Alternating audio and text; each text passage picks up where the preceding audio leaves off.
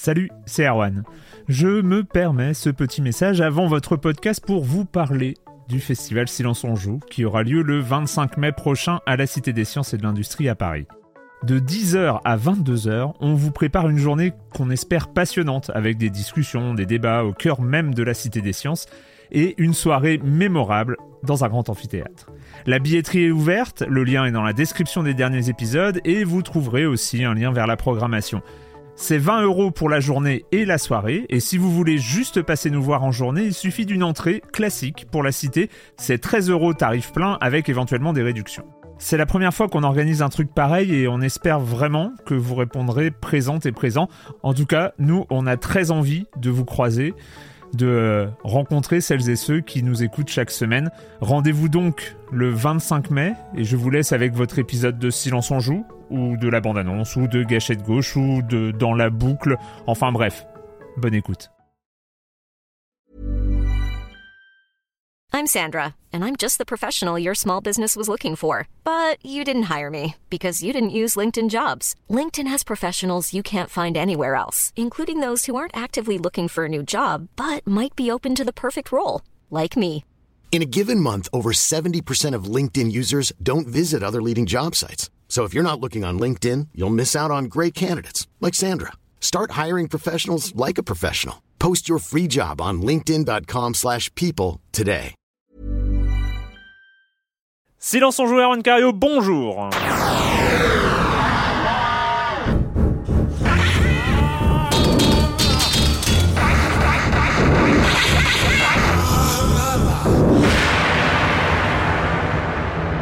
Au programme cette semaine, une émission un peu spéciale car Silence on joue est attaqué, envahi euh, par Canard PC. Et oui, ça, ça arrive. J'ai rien pu faire. Ils ont, ils ont pris d'assaut. euh, voilà, une- un siège de 10 jours. J'avais plus, de, j'avais plus de quoi bouffer. Enfin bon. Euh, non, mais j'ai le plaisir de recevoir Net Sabès ou Sébastien Delahaye. Tiens, je t'appelle comment? Non, je t'appelle Net. Tiens. Net, ça va être très très bien. Ça va pas me changer. Pour la sortie en version électronique du livre Call of Duty les coulisses d'une usine à succès disponible sur Amazon euh, sur, pour euh, quelques euros 4 ou 5 je crois entre les deux je crois Entre les deux, absolument. voilà c'est ça et euh, donc toute l'histoire de Call of Duty c'est de la saga Call of Duty et de tout ce qui l'entoure comme quoi on va voir comment ce titre comment cette saga comment les gens qui ont été impliqués de près de loin à côté de cette saga ont changé le visage de l'industrie du jeu vidéo en 10 ans. Grosso modo, c'est ça. Et on fait grossir Activision au passage. Et on fait grossir Activision au passage et on crée le plus gros éditeur mondial de jeux vidéo au passage. Voilà, on va essayer de pas forcément de lire le livre hein, dans l'émission, même si c'est peut-être ce qu'il aurait fallu faire, mais on n'a pas, pas forcément le temps. Mais voilà, on va essayer de, de, de voir quelques étapes. Euh, et puis on- et puis voilà. Et puis euh, j'ai aussi donc le plaisir d'accueillir un de mes chroniqueurs favoris, Pipo Mantis, Pierre-Alexandre Rouillon de Canard PC aussi. Oui, parce que oui, j'ai pas dit Inès de Canard PC, parce que c'est donc les deux responsables de Canard Console à l'intérieur de Canard PC. C'est ça. Tout à fait. Formidable. Je suis très très heureux de vous avoir ici. C'est Ah bah. c'est génial. On est très content d'être là. Euh, et puis bah, on va commencer avec toi, Pipo, avec euh, quelques, quelques news euh, sur une sortie qui aurait pas dû forcément en être une. Alors, ça aurait pu en être une, juste peut-être pas à ce prix-là. Bien sûr, Metal Gear Solid 5 Ground Zeroes, qu'on appelle désormais déjà le, prologue de luxe, la démo qui se fout de la gueule du monde et j'en passe. Euh, très très chouette jeu en soi, très très chouette démo. Enfin, on est dans une grosse base avec Solid Snake, on teste un peu le nouveau moteur, euh, le Fox Engine, le nouveau moteur de Metal Gear. On doit aller sauver euh, deux gamins dans un camp de- de- d'enfants soldats. C'est c'est très chouette, vraiment. On s'amuse, on cherche les différents moyens d'y arriver, on joue un peu avec les gardes.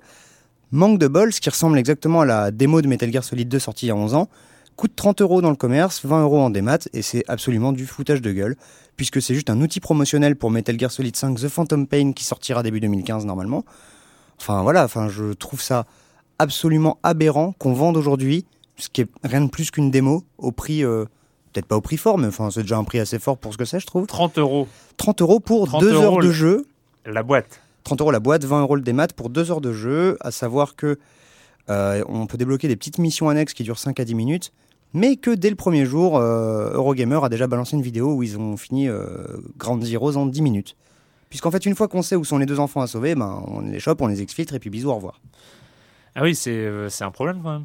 Non, c'est. Ah ben, euh, c'est un léger problème. Enfin, c'est peut-être que Hideo Kojima avait des problèmes d'argent, un Alors problème voilà, de budget pour euh, pour finir son jeu. Ou, Beaucoup de gens m'ont il parlé de aurait pu ça. faire un Kickstarter. Enfin, Beaucoup je de sais gens m'ont parlé euh, de ça, ce à quoi j'ai répondu que c'est pas à nous de payer les retards de, de Kojima Productions, c'est à Konami de le faire, donc que, que Konami le fasse et n'essaie pas plutôt de nous, de nous faire payer, euh, nous faire cracher 30 ou 20 euros euh, pour euh, ce jeu qui, et c'est ça qui est terrible, est quand même très sympathique. hein. Enfin, j'ai passé de très très bons moments sur démo, quoi. Zeroes, mais voilà, ça aurait dû être gratuit ou filé pour les mecs qui ont précoce de Phantom Pain ou que sais-je, pas en tout cas vendu comme ça euh, euh, sur les étals à 30, à 30 balles quoi. Non, c'est juste pas possible.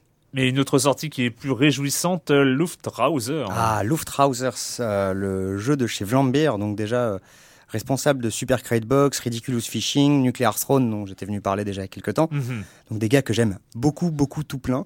Euh, Luftrausers est sorti donc euh, il y a quelques jours sur PC, euh, PS Vita et PS3. C'est un shoot arcade. euh, tu vois un peu les, les jeux genre Le Baron Rouge, genre, je sais pas si tu te souviens, c'est ce qu'on appelle les thrusters, c'est-à-dire ces jeux comme Astéroïde où tu peux que te pousser et te déplacer sur les côtés Mhm. mais, mais pas, pas te déplacer plus que ça. faut jouer avec l'inertie, la, gravité, etc. Et donc là, tu joues un vieux coucou. Qui était euh, qui était le, le, le, le- le principe de jeu du premier euh, jeu vidéo de 1900 Space War, de Space War finalement. Ouais, Enfin, ouais. C'est du jeu vidéo MIT 1967, 62, C'est ça. 63, je sais plus. et, euh, et du coup, donc, c'est juste un, un jeu d'arcade où tu dois euh, combattre des vagues d'ennemis, des bateaux euh, qui sont à l'eau, au, au sol, mais donc Mm. du coup dans l'eau. Et en fait, ce qui fonctionne très très bien, c'est que tu vas changer les parties de ton vaisseau, que ce soit son arme, son châssis ou son propulseur. Et chaque combinaison va, euh, va se jouer différemment. Et ce qui est assez drôle d'ailleurs, c'est que chaque élément de l'avion, c'est une piste musicale. Donc en fait, la musique sera différente pour chaque combinaison d'avion. Il y a 125 combinaisons, je crois. Et pareil, pour chaque euh, partie de l'avion, tu as un, un ou deux, un ou deux petits défis à remplir euh, qui vont être les moyens de gagner de l'XP, des points, pour gagner d'autres choses. C'est absolument addictif, c'est génial. Ça se joue donc très très bien, même sur Vita. Et c'est un des jeux qui est en train d'entrer au panthéon de ceux qui m'ont filé une euh, ampoule au pouce. Et Dieu sait qu'ils sont rares. Ah ouais. Ah, et là, Moi, c'était Fight Night. euh, le- ça, ça- ça m'avait niqué les deux pouces, là, pour le coup. Euh, Nets, euh, des nouvelles du côté des casques à réalité virtuelle. Il n'y a plus que l'Oculus Rift. Enfin, il, y a, il va y avoir un concurrent, peut-être. Tout à fait. Hum, Pardon, pour la GDC, Sony a annoncé ce matin le projet Morpheus, qui est un casque de réalité virtuelle pour PS4.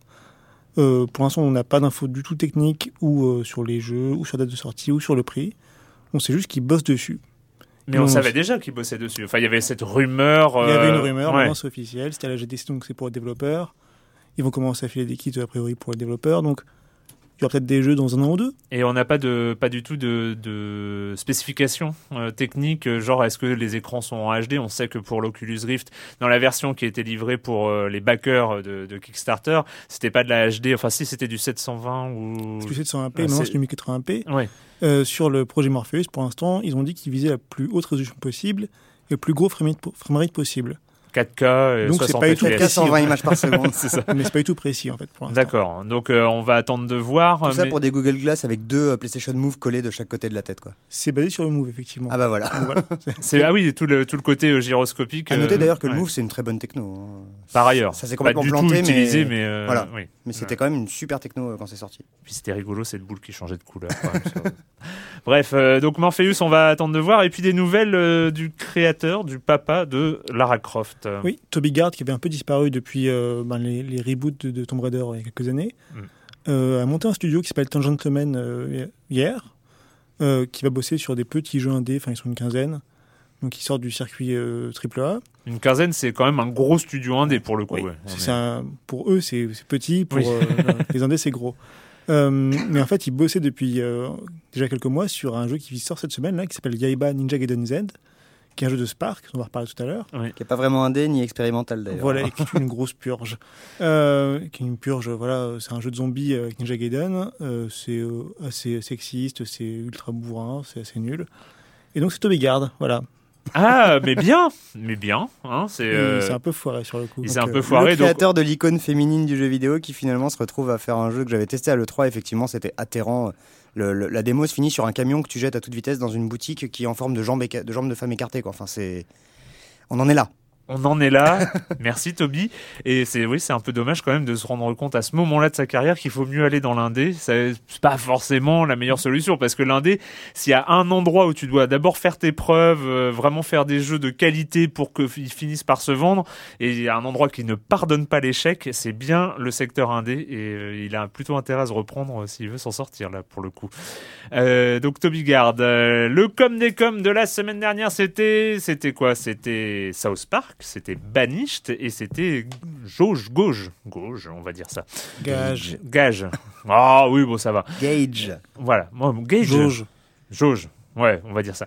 Roumain qui dit euh, merci de parler de Banished en tant que fan de City Builders, dégoûté par les derniers du genre, beaucoup trop feignant à mon goût. J'attendais Banished depuis déjà quelques temps et j'ai trouvé le jeu vraiment prenant, voire addictif. On rentre très facilement dans le jeu. Les petits, le petit nombre de bâtiments disponibles est rapidement compensé par la difficulté de certaines périodes charnières du développement de votre ville.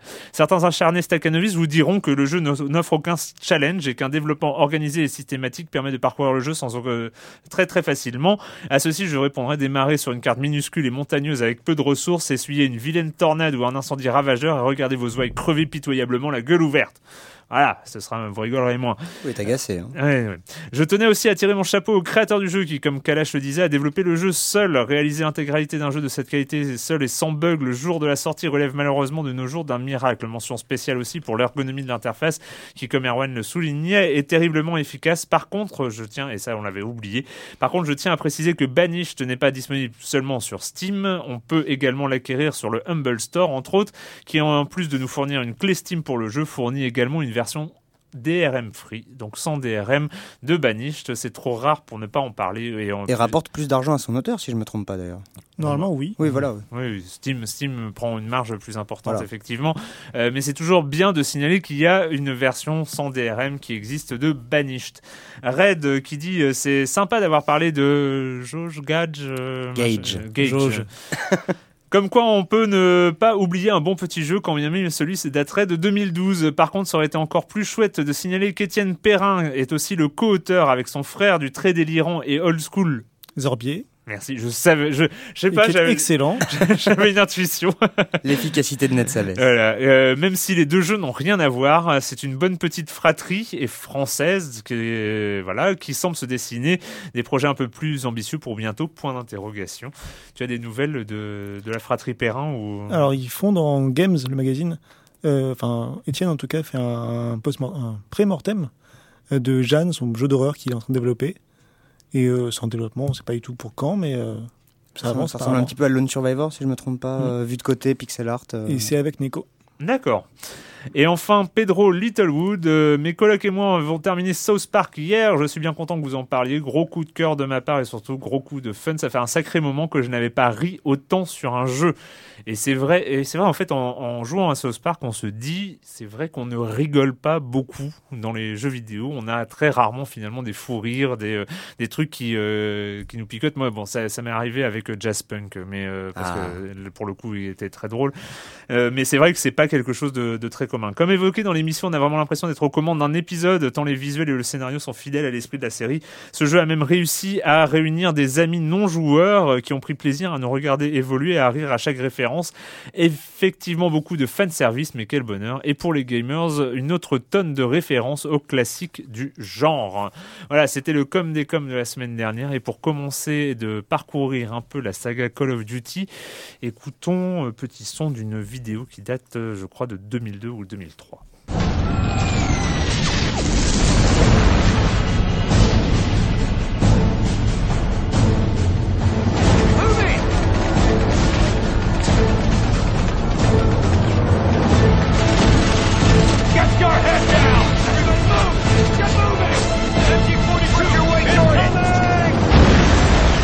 Ceux qui l'auraient reconnu par hasard, hein, c'est le, trailer de la sortie de Call of Duty, le premier du nom, donc qui est sorti en, 2003.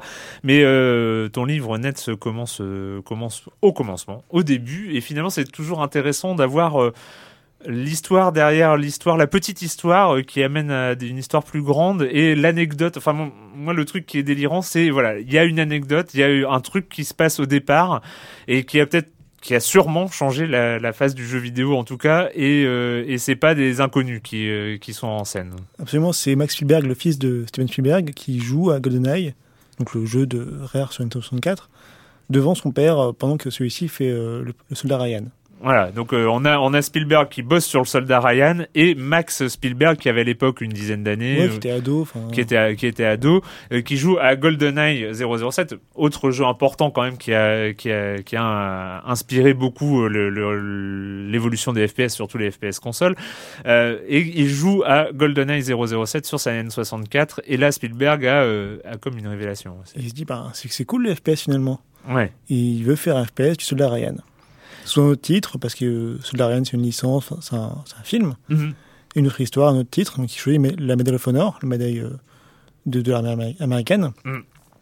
Et euh, vu qu'il a un studio de jeux vidéo, euh, Spielberg, il a DreamWorks Interactive, bah, il, va, le- il va le pitcher là-bas. C'est en 97. Et au début, les gens sont un peu réticents parce que Seconde Guerre mondiale, bah, ça intéresse personne, c'est trop sérieux, c'est pas trop l'esprit des FPS à l'époque. S'il savait. et, euh, et finalement, bah, vu que c'est le patron, euh, ils le font le jeu. C'est ça. Bon, on n'est pas d'accord, mais en même temps, c'est vous qui payez En les temps, vous êtes salaires. Steven Spielberg. et en même temps, vous appelez Steven Spielberg, donc on va, on va le faire. Et effectivement, donc DreamWorks Interactive euh, sort Medal of Honor, le tout premier, 99, sur la PlayStation, et, euh, et c'est quand même un jeu qui, a- qui change pas mal de choses. Ouais, c'est un des premiers gros FPS console. Euh, c'est un des premiers gros FPS Seconde Guerre mondiale. C'est un gros succès à l'époque. Euh, le jeu avait plein de problèmes techniques. euh, Il y a beaucoup de niveaux de nuit parce que il savait pas faire le jour à l'époque. Donc c'est des trucs bizarres comme ça. Mais du coup, tout le monde se dit que ben, ça marche bien la Seconde Guerre mondiale. Oui, parce que c'est un, un, un vrai succès de, euh, c'est un, vrai succès de vente. Enfin, en Mm. plus, maintenant, aujourd'hui, tout le monde, enfin, c'est un jeu qui a marqué hein, à l'époque. C'est un jeu C'est une marque historique. célèbre maintenant. C'est mais- une, marque célèbre et c'était le, le, le premier. Donc on est en 99. Bon, DreamWorks Interactive ne survit pas malgré les bonnes ventes. C'est euh, est revendu, je Ils crois. sont revendus à Electronic Arts euh, au même moment en fait, Mm. qui le renomme Electronic Arts Los Angeles, qui va ensuite continuer à faire des Medal of Honor pendant très longtemps. Parce que parce que alors voilà, il y a ce alors je tu peux continuer hein, mais je Non, non, j'essaie de de, euh, de de en fait, il y a un truc qui se passe aussi. Medal of Honor est un jeu console, Console, ouais. ça a cartonné, mais l'Empire, le, le, le lieu où doit se passer le FPS à l'époque, euh, en tout cas, c'est le PC. Donc, vu que c'est un carton en console, il faut un Medal of Honor PC. On peut pas porter directement le jeu parce qu'il est sous, euh, il est, il est pas, il n'utilise pas la puissance sans doute des PC, euh, des PC de l'époque parce que la PlayStation est quand même. C'est très différent, ouais. Ouais, c'est très différent. C'est deux technologies très différentes. Donc, en fait, ils vont demander à un studio qui est pas forcément le studio le plus réputé de l'univers. En fait, ils vont demander à id Software à la base. Ouais. Ah Et oui. id Software euh, a pas le temps, a pas, le, pas envie de bosser là-dessus avec Electronic Arts. Et ils il recommandent un studio qui est pas très loin de chez eux en- géographiquement, qui En- est euh, Au nord du 2015. Texas, euh, en Oklahoma, voilà. à Tulsa, une petite Ouais. ville euh, toute pourrave. Enfin. Euh, et il recommence de 2015 Inc., Ouais. qui est un studio qui a fait que des petits FPS vraiment minables à l'époque. Genre CIA Operative, enfin des, des- Ah oui, CIA opérative. des Laser Missions, enfin des. Oh les noms, Voilà. le rêve. Et, euh, et eux, ils disent oui, évidemment. Mm. Évidemment, oui, on, a, on doit adapter, faire une version PC. En fait, c'est pas adapter, hein, c'est faire vraiment C'est une faire un version- nouveau jeu, un nouveau euh. jeu pour PC appelé Medal of Honor, donc euh, et deuxième guerre mondiale, avec une licence qui commence à être bien connue. C'est vrai que pour un studio qui vient au milieu de l'Oklahoma, bon, c'est un peu Et un gros budget, ouais, et un gros budget, c'est donc. Et mais on trouve donc déjà à l'époque dans chez ces chez ces gens-là, il y a déjà pas mal de monde dont on entendra parler plus tard en fait. Oui, il y a Jason West, il y a Vincent Bella, il y a Grant Collier, il y a- il y a beaucoup de monde qui va ensuite bosser sur Call of Duty. Exactement. Donc, euh, ce qui sort, c'est en 2002. Comme quoi, il y avait, il y avait quand même un peu de temps hein, à Mhm. l'époque. Hein, c'est 99, 2002. C'est euh, Medal of Honor, allié d- allié d'assault. Débarquement allié, parce qu'à l'époque, on Débarquement. traduisait les titres. Oui, tra- c'est ça. C'était un autre temps. C'était bien le fameux avec le débarquement qui avait fait hurler tout le monde. euh, voilà, c'est c'était génial. un signe débarquement qui est resté célèbre encore aujourd'hui. D'ailleurs, le jeu a été porté sur PS2 après, non? Non. J'ai souvenir. Non. euh, Ah ouais, je croyais. Il y a eu des- d'autres versions PS2 qui ont repris la même scène, mais Ah euh, d'accord. Et donc, vu que le donc euh, Medal of Honor, donc euh, débarquement allié, s- débarque, euh, débarque, sur sur sur PC. Et là, c'est un vrai gros gros carton. là, c'est enfin le vrai gros succès du FPS PC pour Electronic Arts, qui est pour l'instant pas de jeu à l'époque là-dessus. Et du coup, ben, ils se disent, ben, c'est cool, on peut faire plein de jeux Medal of Honor, ça a bien marché. Et, Et, le coup de génie quand même, le coup de génie, c'est on trouve un studio au plein milieu de l'Oklahoma qui sait nous faire un FPS sur PC de deuxième guerre mondiale qui cartonne et tout ça. On l'a trouvé gros coup de bol et ben on s'en sépare. Voilà. Ils décident euh, de laisser tomber 2015. Ils vont tout faire en interne à l'avenir avec Electronic Arts Los Angeles justement, donc l'ancien DreamWorks et euh, surtout des FPS console parce que c'est comme ça qui les intéresse à la base. Mm. Et pendant ce temps-là, 2015, il se passe des choses aussi parce que on est en 2002, donc il y a eu ce Medal of Honor qui commence à devenir donc la une des grosses licences du jeu vidéo.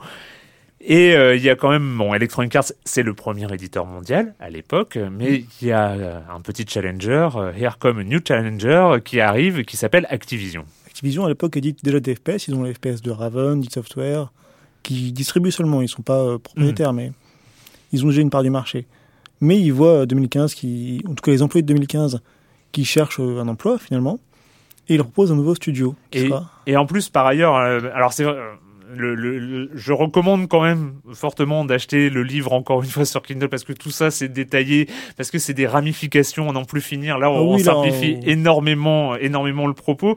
Mais donc à l'époque, euh, déjà Activision avait quand même, euh, avait quand même fait ses courses hein, euh, dans les années qui précèdent en rachetant une série de studios plus ou moins éloignés du FPS, mais on en entendra parler. Ils ont racheté Treyarch, ils ont racheté Xetrix qui a fait euh, Rampage et qui va être fusionné avec Treyarch ensuite.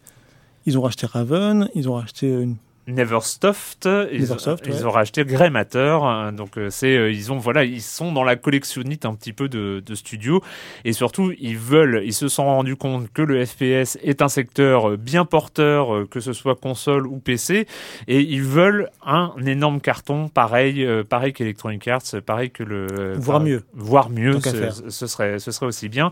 Et donc arrive la licence donc Medal of Honor Call of Duty euh, Infinity Ward, voilà, Infinity, alors on n'a pas fini l'histoire, donc euh, il débauche, enfin il pas il débauche, oui, ici il débauche. Il débauche en un sens Infinity Ward, enfin mm. les employés de 2015 pour monter Infinity Ward, et en même temps il débauche aussi une partie de Electronic Arts Los Angeles pour monter Spark Unlimited.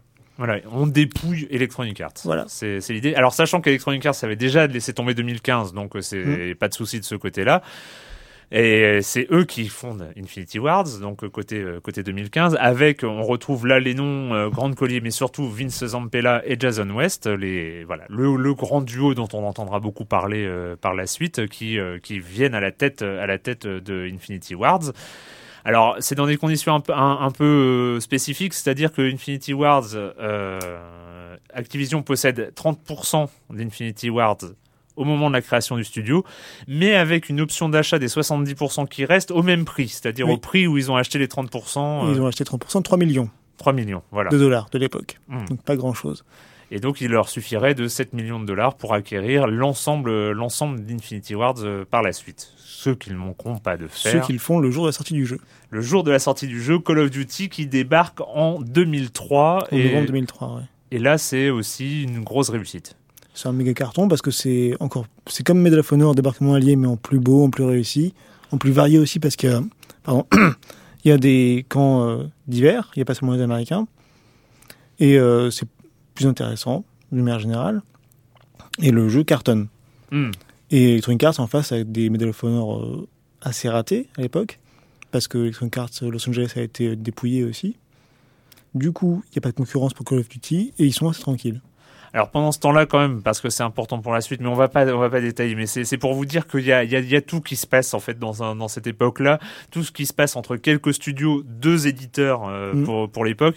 Il y a un studio suédois, euh, Digital euh, Illusion, Illusion CE qui développe Battlefield 1942 parce que Electronic Arts veut pas euh, mettre tous ses œufs dans le même panier, donc euh, qui euh, lance des licences de FPS. Donc voilà, qui marche très bien d'ailleurs. C'est qui marche pas mal. Qui marche pas mal, mais voilà, c'est c'est pour dire que c'est aussi des licences qui sont créées qui sont créées à cette époque-là. donc gros succès de Call of Duty et là ça va être un petit peu le bordel parce que Activision, voilà, on a notre licence, on voulait notre licence à succès comme Medal of Honor et donc on va essayer de faire du Call of Duty partout tout le temps euh, que ça. Ça commence en 2003 en fait. Ça commence, au ça commence en 2004 en fait. Euh, après 2003, il y a le il y a le FPS de Spark, donc le Call of Duty pour console, qui a beaucoup de problèmes de développement, qui, qui est retardé, qui, qui dépasse son budget, qui a des plein de soucis en. Notamment parce que euh, Electronic Arts fait un procès à Spark, euh, aux ex-employés de Spark. Non, aux ex-employés de EA Los Angeles qui sont partis fonder Spark euh, pour, euh, soi-disant, ils sont partis avec des projets, avec des technos et ce Oui. genre de choses. Et en plus, EA rachète euh, Criterion, qui possède Renderware, qui est le moteur du jeu à l'époque. Oui, c'est vrai. Ce qui, en plus, euh, posait problème à Activision. Oui, donc en fait, ils changent de moteur euh, finalement. Non, ils gardent le même moteur, Ah oui. mais ils ont plein de soucis. Bah oui, parce que. ouais. Le jeu rame, enfin, c'est c'est un, c'est un cauchemar pour eux. Ah oui, tu racontes dans le livre que à un moment c'était tellement le bordel dans le développement du Call, de- du Call of Duty euh, version Spark que euh, pour rajouter ou modifier un objet dans la liste des objets de- disponibles dans le jeu, ça pouvait prendre jusqu'à une semaine. Oui. C'est un souci pour C'est un retenir petit souci, pour, absolument. euh, pour, euh, pour, euh, pour tenir les délais. C'est un Pas des petit conditions problème. idéales pour euh, faire des, des triple A. ça. Ouais, non, c'est pas génial. Et donc, euh, donc c'est voilà, il y a, il y a ce succès. Et en 2004, en fait, tous les studios, enfin, ils, ils En mettent. fait, le jeu sort fin, fin 2004. Mm. Et juste après, Activision annonce son plan pour Call of Duty pour l'avenir. Et alors Mais ce qu'il faut savoir avant, c'est que fin 2004, il y a aussi eu Doom 3. Mm. Doom 3, c'est un 3. méga succès, 5 millions de ventes euh, quasiment en un mois. C'est que du PC à l'époque. Et Activision veut racheter Software. Ou ils veulent en tout cas la licence Doom, Quake et Wolfenstein. Mm. Ils leur proposent une somme monstrueuse, ils proposent euh, 90 millions de dollars. Euh, id refuse, ils proposent encore plus pour acheter id. id refuse encore. Et c'est à partir de là que Activision décide de faire du Call of Duty dans tous les sens. D'accord. Sans ça, on aurait sans doute eu un, un jeu id Software par an en fait. Un Doom, euh, Un Doom, un, euh, un Wolfenstein. Doom serait- 2006, voilà, euh, Wolfenstein 2007. euh. On sera à Doom Moder- Modern Warfare. Enfin. Et euh, Wolfenstein Black Ops. Et donc voilà, et donc euh, vu qu'ils ils arrivent pas, à... parce que oui, c'est vrai que Doom 3 avait été édité par euh, Par Activision. par hein. Activision. Donc en fait, ils voulaient d'abord soit racheter les licences, donc euh, Doom, Wolfenstein et Quake, et id euh, reste indépendant. Et en, dans un deuxième temps, ils proposent id 105 millions de dollars ou 150 millions de dollars. Enfin, C'est 120, j'ai plus le chiffre en tête, 120 mais c'est millions de dollars. Euh, et puis ça, c'est- refusé. Alors sachant que bon, on- n'y reviendra pas, mais euh, que quelques années plus tard, euh, id est racheté par Bethesda pour Au cette- même prix, au ouais. même prix, 105 millions de dollars. Donc euh, comme quoi, hein, c'était. Bah, la valeur de id avait pas mal baissé entre temps, je crois aussi. Oui, pas, ils ont pas sorti grand chose ensuite. Oui, ils ont pas sorti ça. euh, oui, Rage. Voilà, c'est tout. Euh, le, le truc, euh, le, truc, voilà, il y a plein de choses qui se mettent en place. Finalement, le, la, la, la grande scène euh, commence à commence à se jouer à ce moment-là. Infinity Ward donc devient propriété à 100% euh, d'Activision. Mm. Mais alors, on peut être à propriété à 100% d'Activision et garder quand même une certaine indépendance, en fait. À ce moment-là, non, parce que à ce moment-là, ils font encore, euh, ils font Call of Duty 2, ils préparent Modern Warfare, Modern Warfare, donc le Call of Duty 4. C'est encore euh, un studio qui appartient à Activision, qui fait ce qu'on lui demande. Alors, Call of Duty 2 sort euh, en 2005. 2005, euh, c'est aussi c'est aussi un carton, hein, c'est euh, c'est aussi un carton et euh, arrive le moment, mais je pense qu'on va on va faire euh, on, on va faire une pause et on va et on va revenir là-dessus où sort Call of Duty 3 et là c'est un peu la rupture. Voilà, c'est le premier Call of Duty fait par Treyarch, qui est Mm. un autre studio d'Activision. Et c'est un jeu qui est fait uniquement sur console, sans l'accord d'Infinity Ward. le jeu est encore en Seconde Guerre mondiale. Infinity Ward le prend assez mal parce que pour eux, euh, Call of Duty, c'est leur création, c'est leur truc à eux. Treyarch n'a pas à y toucher. Ouais. Du coup, euh, le jeu est très bien reçu. Ils se vont très bien, il n'y a pas de problème. Par contre, euh, Infinity Ward commence à se rebeller un peu. Dans le prochain jeu, ils mettent euh, des petites vannes sur Treyarch qui commencent à... Il y a une sorte d'embrouille qui apparaît doucement. Ouais, c'est ça. C'est que euh, le prochain, évidemment, ça va être, euh, ça Modern va être Warfare. Modern Warfare, dont on va parler après. Et on a vu, on voit à l'occasion de la sortie de Modern Warfare qu'ils n'ont pas super digéré le fait que le 3 euh, leur ait, euh, échappé. échappé, ouais. C'est alors euh, tu racontes euh, que le l'exécutable de la version PC c'est c'est call euh, call3.exe. En fait, c'est IW3SP.exe, mais c'est le Infinity Ward 3. Voilà, c'est. Infinity Ward 3.exe et il y a il y a aussi la, la, la, la chanson le rap de fin qui qui dit c'est c'est le troisième épisode d'Infinity Ward. et c'est à nous quoi. On, on touche pas à Call of Duty. Donc là les fou qu'ils fassent ça de manière aussi ouverte quand même, quoi. Vraiment, euh, là pour le coup. Et en même temps, c'est plus de l'easter egg que du... C'est pas vraiment public. Bah oui, mais bon, tu vois quand même que du coup, si les mecs disent que c'est leur troisième, euh, enfin que c'est le troisième Call of, donc le troisième jeu Infinity Ward, enfin c'est que l'autre compte pas. Enfin, tu, tu Mm. peux très très vite comprendre qu'il y a quand même euh, une, sale- une sale embrouille derrière, quoi. En interne, je pense que tout le monde l'avait compris. Ah bah mais- oui, ça. tout le monde avait compris en interne. Alors le problème c'est qu'à ce moment-là Call of Duty c'est déjà des, des grosses ventes, des, euh, c'est déjà un truc très très important au sein de au sein d'Activision. Ça va le devenir encore plus, mais on va euh, passer à tout autre sujet, hein, euh, un tout autre sujet. Mais j'ai pas fait le menu au début. Non, j'ai oublié complètement de, pas, ouais. j'ai complètement oublié de dire de, de, de quoi on allait Mais c'est parler. bien, en ça fait. fait une émission pleine de surprises. Allez, une émission pleine de surprises. Donc en fait, on va passer au jeu de la semaine, Dark Souls 2. You will die. That much is certain. You will become dark. And once the darkness has consumed you, your journey may truly begin.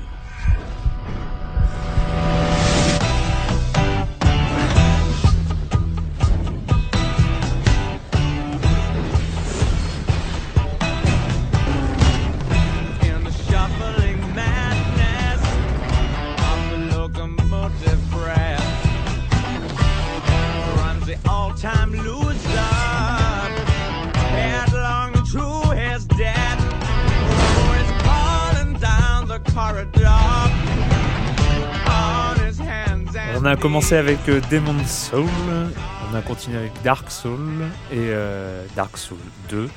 Et on a fait qu'une seule chose, encore et encore, on est mort. On est Vous- mort, mort, mort. Vous êtes mort, vous êtes mort, vous êtes mort. Il faut s'y préparer. Quand on lance Dark Souls 2, généralement, c'est peut-être qu'on a joué au précédent, donc on sait un petit peu à quoi s'attendre. Et effectivement, c'est, euh, on retrouve très vite ces réflexes de venir au feu, de réapparaître au feu et de redécouvrir tous ces ennemis qui, euh, qui ont respawné entre temps parce qu'on ne tue jamais ou très rarement des ennemis définitivement.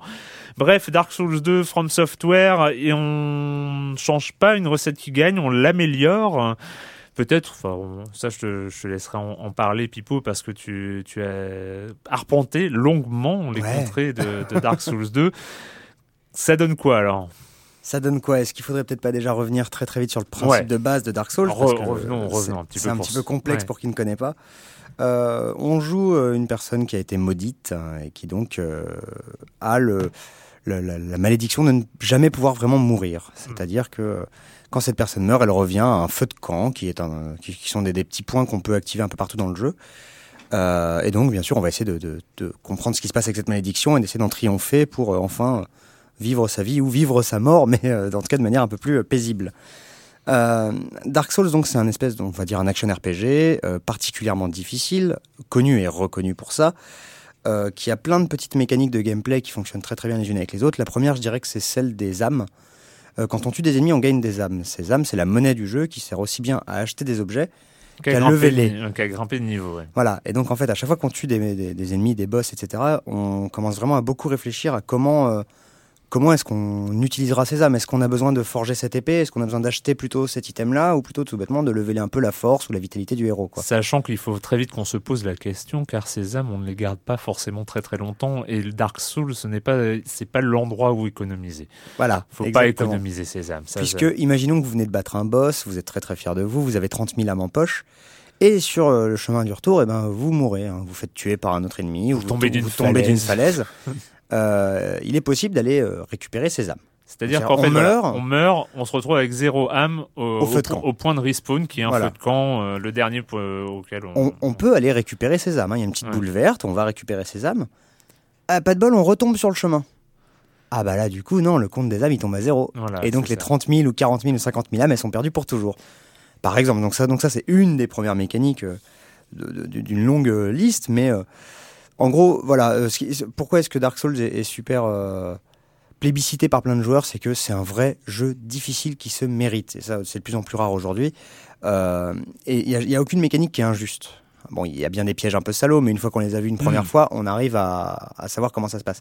C'est du par cœur, c'est du farm, c'est connaître les zones, c'est faire attention. Le- le- les combats sont extraordinaires puisque tout est question de placement et de timing. D'ailleurs, la plupart des gros joueurs font le jeu à poil sans armure avec juste, euh, juste euh, une arme, quoi. Donc, euh, il faut vraiment apprendre à se placer, à repérer les patterns des ennemis. Il y a un côté presque shoot them up old school Hum. à regarder le boss faire ses patterns avant de commencer à essayer de l'attaquer. Enfin voilà, il y, a- il y a quelque chose d'extrêmement satisfaisant à ce niveau-là. Et tout le, tout le gameplay se construit autour de cette idée de- de- de- de- d'avancer, de, combattre, d'essayer de, de voir les ennemis. Enfin, c'est euh, ouais, ça, c'est un jeu qui se mérite. Quoi. C'est un jeu d'apprentissage, on fait une zone et quand on arrive à la fin de la zone, on est mort tellement de fois entre le début et la fin de la zone qu'on la connaît effectivement par cœur. C'est ça. C'était le principe de Dark Souls où moi je me souviens que je connaissais entre le feu de camp du départ et l'endroit le plus lointain où j'étais allé dans le jeu. Euh, je ne me rappelle plus si c'était une église ou un truc euh, comme ça. Enfin bon, bref, je connaissais tout par cœur. C'est-à-dire que j'avais tellement fait de fois le chemin Les pour aller retours, d'un bien point sûr. à un peu. Alors évidemment, on vous rassure ceux qui ne connaissent pas, arrive un moment où on débloque des raccourcis. C'est-à-dire qu'on n'est pas obligé de tout refaire, tout, tout faire le- le- l'intégralité du, du parcours parce que ce sera un petit peu long à chaque C'est d'autant plus pratique que dans Dark Souls 2, maintenant, parmi toutes les nouveautés, il y en a une qui est la téléportation entre les feux de camp, qu'on ne débloquait que très très loin dans Dark Souls 1. Là, on l'a dès le début, et euh, c'est étonnamment, ça ne casse pas le plaisir de l'exploration, puisqu'il faut quand même trouver le feu de Ouais. camp auquel on va se téléporter, et c'est déjà ça, c'est c'est une sacrée paire de manches. Mais quand bien même, il y a, ça fluidifie énormément l'exploration sans rendre le jeu plus facile, et c'est vraiment une très très bonne idée d'avoir Mm. fait ça. Et il y a d'ailleurs, euh, il y avait une énorme polémique euh, à l'annonce de Dark Souls 2, puisque le- les, les créateurs du jeu annonçaient vouloir le rendre plus accessible. Ah ça c'est des gros mots hein, pour, les, Alors là, pour voilà. les joueurs de Dark Souls. euh, accessible est un gros mot. Ah bah là, il y a plusieurs forums qui ont pris feu simultanément. Les mecs disaient mais c'est quoi ce truc? On va transformer mon jeu en licence de casu, etc. Sauf que non, le jeu, au-delà de sa difficulté, Dark Souls 1 avait un vrai problème, c'est que les choses étaient jamais ou mal expliquées.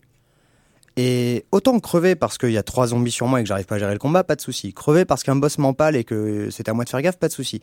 Crever parce qu'un item est mal expliqué et que là où je croyais qu'il allait me refiler de la vie, et ben en fait il m'empoisonne ou que sais-je, ça me fait déjà moins marrer. Mm. Et eux en fait ont vraiment travaillé là-dessus sur euh, sur l'accessibilité pure et dure, mais sans jamais oublier la difficulté. Et, euh, et c'est ça qui est très très bien. Ils ont vraiment réussi à donner ça très correctement. Et du coup donc dans les Enfin, nouveaux... après, après Dark Souls 2, alors je suis d'accord avec toi que Dark Souls 1 était péniblement pas bavard du tout, c'est-à-dire qu'on Ouais. était vraiment, on était projeté dans un monde que finalement il fallait peut-être avoir fini le jeu deux fois pour comprendre un petit peu la Exactement. logique qui euh, qui gérait l'ensemble de l'univers. Moi j'ai pas fini le jeu une fois. ça donc, euh, ajoutait aussi, euh, mine de rien, à, à cette espèce d'hostilité de, de- de- du monde du jeu. Quoi. Oui, On- tout à fait, effectivement, on tout à se sentait fait. vraiment étranger dans le truc. Alors en contrepartie, Dark Souls 2 n'est pas devenu bavard pour autant. ah hein. non, non, non. On est, on est encore dans une relative inconnue. On ne sait pas encore trop où on va. Il n'y a pas, une- il y a pas de map. Euh, Il n'y a pas, la- il Grand y a pas de non. GPS. Il n'y a pas de GPS pour te dire où tu vas. Il n'y a pas d'objectifs euh, Voilà, non, indiqués clairement sur la map. Euh, allez par ici. Voilà, on est dans. Et, et à noter d'ailleurs que comme dans Dark Souls 1, c'est un monde ouvert et qu'on peut très bien, par erreur, se retrouver dans des zones super high level alors qu'on joue depuis une demi-heure. C'est ça. Enfin, tu peux te retrouver contre un boss que t'es pas censé euh, exploser avant 15 heures de jeu et te retrouver devant au bout d'une demi-heure et te faire... euh, Et mourir. euh, ouais, tu te fais de la là. oui. Bah, oui, oui, soyons clairs. c'est euh, un jeu aussi qui est, qui est difficile, c'est vrai, mais une autre de ses marques de fabrique, c'est qu'il est difficile car il est exigeant, euh, Mm. notamment sur les combats. Enfin, les combats, c'est quand même le cœur, le cœur du jeu, c'est ça, c'est les rencontres. Et avec cette particularité, c'est qu'on peut être niveau 14, on peut encore se faire latter par un monstre lambda niveau 1, en tout cas pas s'ils sont à 2 ou 3. Tout comme en Si on étant fait pas niveau gaffe, 1, on peut ouais. se faire le boss de fin si on joue bien. Voilà, Ouais, ça, ça ça peut marche dans les deux temps. sens. Ça peut prendre du temps, mais ça marche dans les deux sens, vraiment. Ouais. C'est-à-dire que un joueur très expérimenté, on le lâche devant des boss de fin à poil avec une dague niveau 1, il peut le tuer. D'accord. Et C'est ça- pas mon cas. hein. Ça, on, on est loin de, de- de- des autres RPG euh, classiques à ce niveau-là. Quoi. Il n'y a pas de flingue dans le jeu. Non, je suis désolé. je suis ça désolé. t'intéresse pas. Mais euh, Aucun intérêt. non. Et donc en fait après il y a les stratégies. Donc euh, tu en as parlé du parade, bouclier. Alors il y a, il y a deux il y a deux indicateurs qui sont les deux indicateurs les plus importants. C'est effectivement la barre de vie et euh, deuxième indicateur la barre d'énergie, Voilà. d'endurance. C'est celle qui baisse quand on fait une esquive, quand on donne un coup. C'est pour ça qu'on peut pas taper comme un malade euh, de façon Ah oui, ininterrompue voilà, parce que parce je- que, a- arrive un moment où la barre d'endurance arrive à zéro et elle ça. va se recharger petit à petit. Et donc quand on n'a plus d'esquive en stock, et ben on est quand même On est salement foutu. mal- En, mal en- barré. en fait, oui, voilà. Le, le- les deux grosses manières de pas trop se faire tuer dans le jeu, c'est un, parer avec le bouclier. Deux, esquiver, effectivement, faire une roulade. Euh, quand tu pars un coup avec le bouclier, selon la puissance du coup de l'adversaire, il va t'enlever plus ou moins d'énergie, donc de stamina, pas, Mm. pas de vie. Euh, pas de bol, quand la stamina est à zéro et qu'on part un coup, on se retrouve avec la garde cassée, euh, les bras, euh, les bras en croix, euh, prêt à prendre un coup d'épée. Et ça, c'est juste la situation dans laquelle on veut jamais Ouais. se retrouver. Donc il faut toujours garder un petit peu de stamina pour euh, faire une roulade, pour tenter de s'échapper, tout en essayant quand même ben, de mettre des coups d'épée au boss hein, ou à l'adversaire, parce que ça reste le but du jeu. Et donc voilà, tout va se jouer dans la gestion des distances, des, des coups de l'adversaire, de ses propres coups, parce que quand on a une nouvelle arme, il faut apprendre à l'utiliser. Puisque les armes sont euh, en trois catégories, quatre si on compte les armes de jet, mais les armes, les, épées, etc. sont en trois catégories qui sont tranche, frappe et estoc. Et le jeu voit vraiment ces trois choses-là comme trois manières de jouer différentes. Et un coup de tranche ne fera pas la même chose sur tel ou tel ennemi, un coup d'estoc non plus, etc. Et donc il faut vraiment calculer ça, euh, calculer dans quel sens part notre coup et jusqu'où il va, des, des choses comme ça. Et donc chaque nouvelle arme, c'est vraiment une nouvelle chose à apprendre. Et d'ailleurs, euh, contrairement à la plupart des RPG euh, classiques, il y a une, une chose que je trouve géniale, c'est que dans ce jeu-là, quand tu as une épée et que t'as pas assez de force, que, euh, voilà, bah, il- cette épée nécessite 16 de force et toi t'as 12, tu peux quand même l'utiliser. Sauf que les animations seront vachement plus lentes. Hmm. Donc il y a des animations spéciales pour quand tu utilises une arme que t'es pas censé utiliser. Ça prend plus de stamina et donc voilà. Mais tu peux. Si un jour tu veux prendre cette gigantesque épée mais que ton perso il est c'est une crevette, et ben tu peux. Essaye, vas-y, hein, tu vas te marrer, mais c'est faisable. Et juste ça, de donner cette liberté aux joueurs. Pareil pour le leveling. Euh, on peut donc le jeu propose de prendre une classe au début, que ce soit magicien, voleur, etc. Ça n'a absolument aucune incidence en fait sur le jeu. Ça fait des- ça change les, les stats de départ forcément. Donc un voleur aura une plus grande agilité, euh, un guerrier plus de force, etc. Mais en fait, le leveling se fait euh, au coup par coup. euh, on ajoute un point dans la catégorie qu'on veut. Ouais. C'est-à-dire que très vite, moi, si j'ai commencé un mage et qu'en fait je vais en faire un guerrier, je peux. Ou si j'ai fait un, un clerc et que je veux en faire euh, un voleur, je peux. On peut très très vite se créer les builds qu'on veut pour son perso et se faire vraiment un perso à son, à son image. Et c'est ça qui est super intéressant aussi.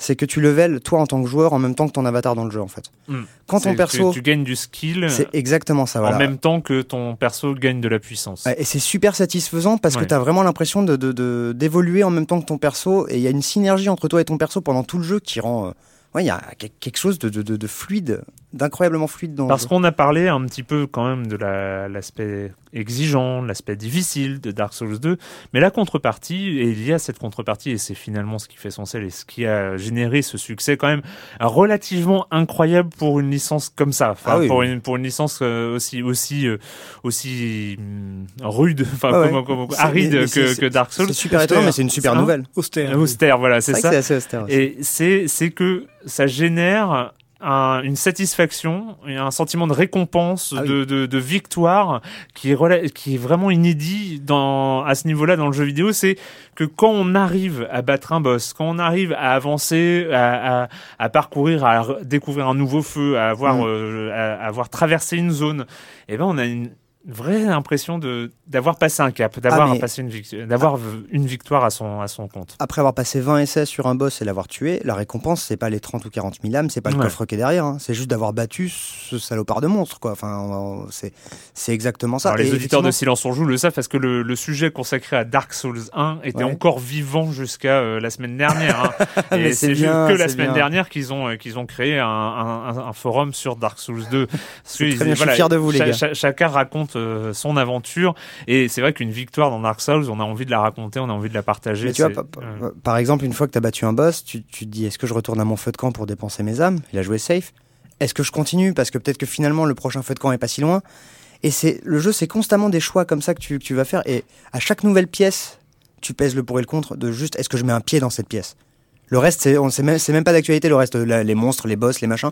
Déjà, est-ce que j'ai envie de mettre le pied dans cette pièce ou est-ce qu'il faut que je fasse autre chose?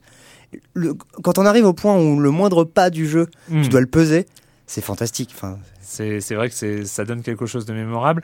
On va parler un peu de l'ambiance, euh, enfin rapidement de, de l'ambiance de Dark Souls parce que c'est aussi quelque chose qui m'étonne parce que je trouve que c'est pas euh, c'est pas l'univers du meilleur goût euh, que j'ai rencontré parce que bon c'est on la est, dark est- fantasy. voilà quoi. on est dans la dark fantasy dans le gothique euh, un petit peu le glauctique même, le on, peut- on voilà. pourrait dire. mais en fait, c'est finalement, il y a pas, c'est tellement pas euh, surappuyé, c'est-à-dire qu'on n'est pas, en- on est dans le gothique, mais on n'est pas non plus dans Bayonetta ou Ah euh, dans, dans ce genre de, dans ce genre de déguisement. On est dans quelque chose qui est léger. On est à la limite de la, la, la, la poésie noire, euh, Mhm. euh, qui, qui avec des références médiévales fantasy, donc euh, assez, assez classiques. Mais il y a l'aspect univers, l'aspect scénario est tellement secondaire. Enfin, c'est une toile de fond en fait. Ah, j'ai l'impression, moi j'ai l'impression que c'est une toile de fond au jeu lui-même, et que d'un côté il y a le joueur qui va se raconter sa propre aventure, qui va raconter ses propres exploits, qui va, rac- enfin, s'imaginer son propre scénario du jeu, Mhm. parce que finalement c'est celui qu'il vit, et il y a le, scénario En en, tant que tel euh. qui sert à de toile de fond à cette progression-là. Enfin moi c'est vraiment l'impression que j'avais sur Dark Souls. Dit comme ça, je suis assez d'accord effectivement de voir qu'il y a finalement deux histoires qui se font en parallèle, celle du jeu et celle que toi tu te fais avec le jeu. Ça, c'est Mm. très très vrai. En revanche, non, euh, Dark Souls 2, là, comme Dark Souls 1, euh, la qualité de, de, de l'écriture, en un sens, euh, elle est qu'il n'y a pas d'écriture à proprement parler qu'on te jette dans la gueule au début avec un gros trailer, un machin, une cinématique. Non, en fait, tout passe par des bouts de dialogue, des descriptions d'équipements, des choses dans le décor. C'est euh, c'est beaucoup plus fin, en fait. Et j'étais le premier surpris de voir en fait euh, que dans Dark Souls 1, euh, parce qu'on n'a pas encore d'ailleurs démêlé tout ce qui se passe dans le scénario du 2, mais déjà dans le scénario du 1, en fait, c'était un truc de dingue, avec Mm. tel roi qui était devenu fou, et son fils qui se prenait pour une fille, et qui a donc créé trois illusions de lui-même dans le royaume, pour machin. Enfin, en fait, c'est un truc de dingue qui n'est jamais expliqué concrètement dans le jeu. C'est que des indices à droite à gauche qui te permettent à la fin, quand tu mets toutes les pièces ensemble, d'avoir le scénario du jeu. Une fois que tu as fini le jeu deux fois. Ah, euh, facile, au moins. Ouais, c'est ça. Euh, et, et après, en revanche, en termes d'ambiance, moi, je suis désolé, mais cette direction artistique, je la trouve extraordinaire. Et comme dans le premier, il y a un côté désolé tout le temps. Tu te sens seul. Il y a rien qui, qui t'aime. Il y a, y a- rien qui est avec toi. Justement, c'est c'est là où je trouve que c'est pas la direction artistique la plus subtile de l'univers. C'est-à-dire qu'on va dans le désespoir, on y Ah oui. reste, on est dans le noir, dans le glauque, dans le dans le dans le sombre, dans le désespoir, dans la mort, Ouais, dans les quand- pleurs, mais- mais- dans les larmes qui tombent sur la nuit noire et quand il y a la lune, la pleine lune qui euh, a son reflet sur la mer euh, rougeoyante. Enfin bon. À un moment, oui, d'accord, ça, ça crée une homogénéité artistique, je suis d'accord. Déjà, mais et puis, et puis mais quand, voilà, quand- y a- quand il y a- bien même, euh, tu prends euh, Dark Souls 1, t'avais des ennemis qui étaient des champignons géants qui te mettaient des patates, euh, t'avais un, un papillon gigantesque qui t'envoyait des lasers. Enfin, c'est pas que des chevaliers euh, et des dragons, hein. non, non, ça va un peu plus loin et ils il, continuent de chercher, de trouver des idées euh, d'ennemis un peu différents.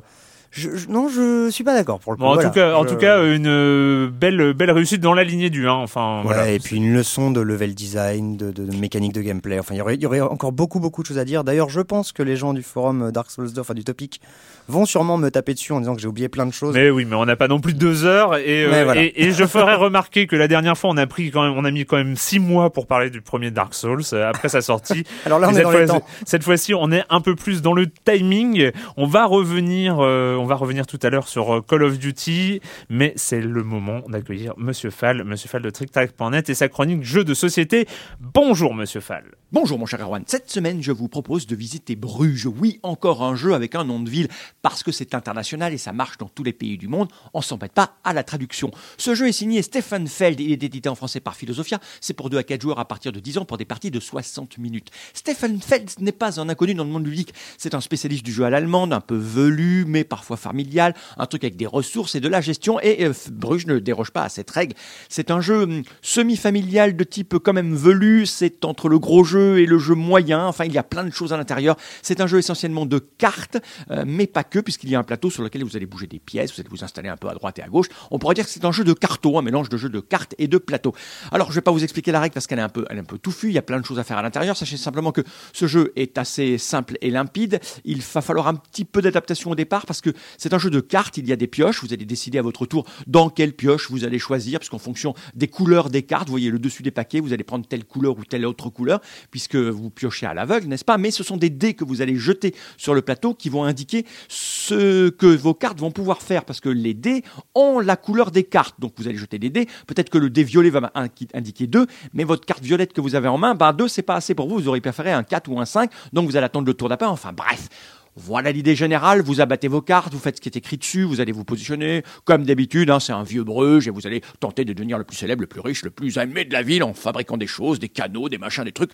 À la fin, celui qui a le plus de points de victoire est déclaré grand joueur. Sachez que Bruges, c'est assez fin, Euh, il faut un petit peu de temps de maîtrise, mais une fois qu'on a compris, ça va vite, c'est des pictos, ça va, assez rapide à comprendre, c'est fin, plein de subtilités, les parties se suivent et ne se ressemblent pas puisque c'est du tirage de cartes et du tirage de dés en fonction de ce que vous avez, des combinaisons que vous allez mettre en place, qu'il y a énormément de cartes, vous êtes tenté de les combiner ensemble, vous passez un très bon moment, en tout cas c'est mon cas, Bruges correspond exactement à ce que j'aime, Stephen Feld est extrêmement fort, je vous le conseille si vous aimez les jeux un petit peu velus, mais pas trop, parce que quand même c'est assez rapide, hein, 60 minutes, mais attention, hein, c'est quand même un jeu un peu, il faut, vous allez un peu avoir mal à la tête, hein, je vous le redis. Bruges, c'est un jeu signé Stephen Feld pour 2 à 4 joueurs, à partir disons pour des parties de 60 minutes. C'est édité par Philosophia, ça vous coûte- autour de 40-45 euros. Le jeu est bien plein, il y a énormément de matériel, des plateaux, des pions, des dés et des cartes. Et mon cher Erwan, je vous dis à la semaine prochaine.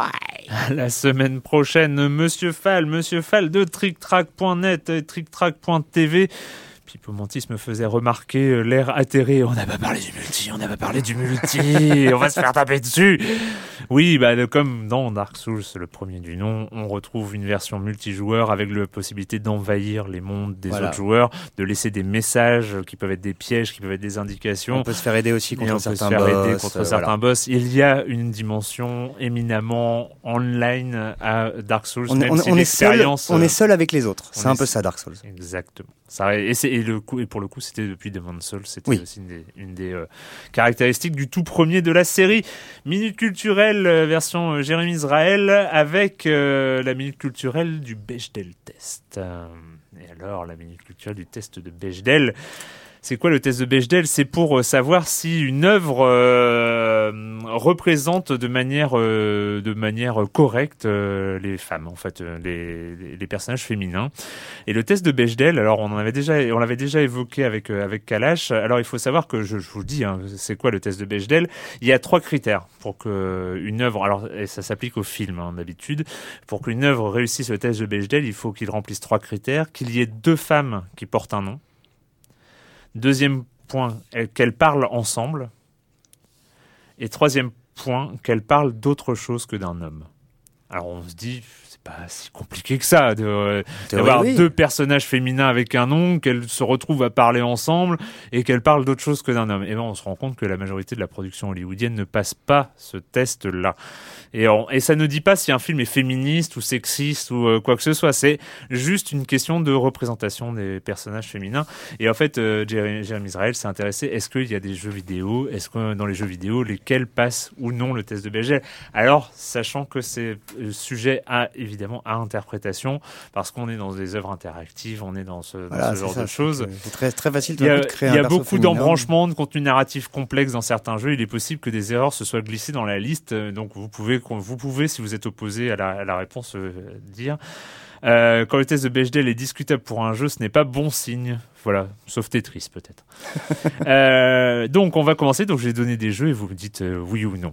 Voilà. Ok, Bioshock Infinite. J'y pensais justement. Non. Non. Je dirais oui. Eh ben non, il ne passe pas le test de Bechdel. Parce que quand Elisabeth parle avec euh, la chef de la résistance, là, non Bon, d'accord, peut-être. Est-ce qu'elles parlent vraiment ensemble? Ah là là, c'est- ouais, ouais, ouais, très bien. Euh, Deus Ex Human Revolution. Non. Non plus. C'est- c'est Incroyable. incroyable. Mais pareil, je me disais qu'au moins, au moins, dans un des différents bars du jeu, on verrait peut-être euh, deux femmes en train de parler, en train de boire un verre, j'en sais rien. Super Brothers Sword and Sorcery. Ah, Nets Euh, je dirais oui, mais je suis pas sûr. Eh bien oui, parce que Parce que c'est- l'héroïne est une femme. Mais, Voilà. Et en fait, Skitian donc euh, reçoit une quête de la part d'une fille, euh, d'une fille Mm. du village. Alan Wake. Non. Eh ben si, Alan Wake passe le test de Bechdel avec euh, Cynthia Weaver moi, je et, réponds, moi. Mais, et- mais et Sarah Breaker euh, qui parlent entre elles. je savais même pas qu'il y avait plus d'un personnage féminin dans Alan Wake, je dois l'avouer. C'est vrai. Resident Evil 3. Joker. Le 3, euh, j'ai envie de dire oui, mais je crois que c'est un piège et je crois limite que l'héroïne qu'on joue, puisqu'on joue une femme, euh, est le- limite le seul personnage féminin du jeu, je crois. Effectivement, non, ça ne passe pas Ouais, le test. ouais. Resident Evil 4. Euh, Joker toujours euh, Non plus, Non plus. non plus, il y a que Ada qui est... Persona 4.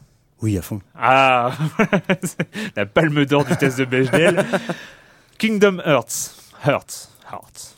Hearts. Kingdom. Moi, je dirais oui, avec tous les personnages de Mickey, il y a bien Ariel euh, qui doit parler avec euh, une des héroïnes Eh bien non. Square. Ah oui Euh, Far Cry 3.